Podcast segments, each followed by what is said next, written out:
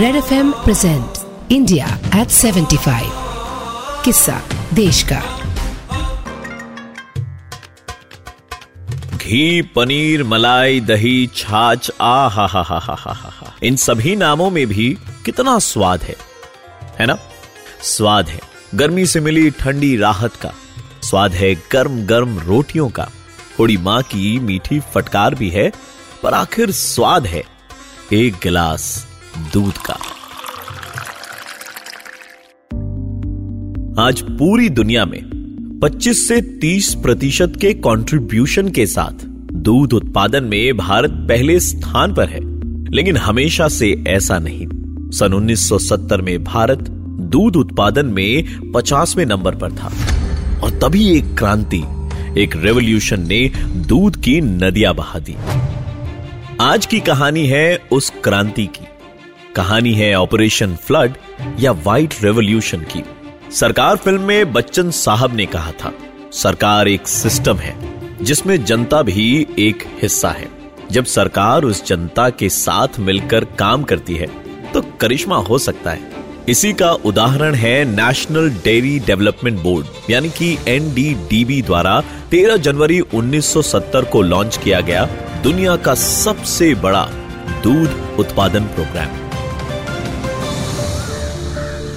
कहानी की शुरुआत एक छोटे गाँव से होती है, गुजरात के आनंद से।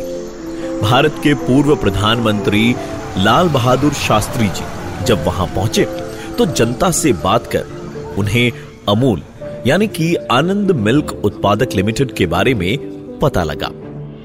हरिचंद मेघा दलाया की मदद से अमूल कोऑपरेटिव मॉडल यानी कि सहकारिता के बल पर चल रहा था। दूध के उत्पादन से लेकर मार्केटिंग तक, सब कुछ गाँव के लोग मिलकर ही करते थे।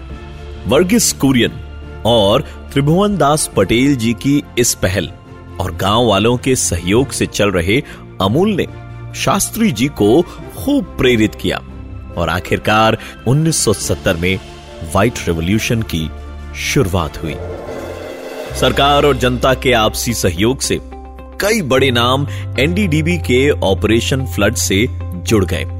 स्वतंत्रता सेनानी व गांधीवादी विचारधारा के पटेल जी, मोरारजी देसाई, वल्लभ भाई जी की सुपुत्री मनीबेन पटेल, गृह सचिव लल्लन प्रसाद सिंह जैसे लोग सारे प्रशासनिक बाधाओं को पार कर नव आज़ाद भारत में दूध की क्रांति ला रहे थे।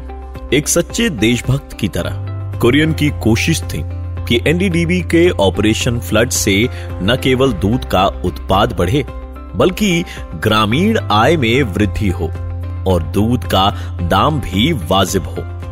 इसके लिए किसान कोऑपरेटिव ने मॉडर्न टेक्नोलॉजी को अपनाया।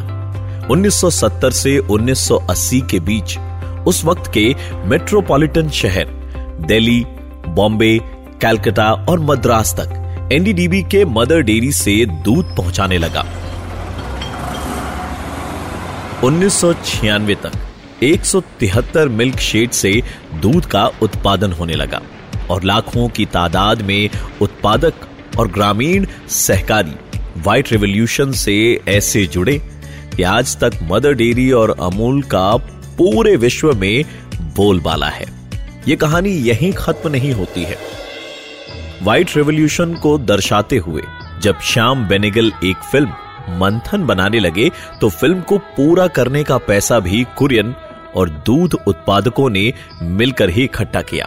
और इतना ही नहीं अपनी कहानी को रुपहले पर्दे पर देखने के लिए ये उत्पादक भारी संख्या में सिनेमा हॉल भी पहुँचे।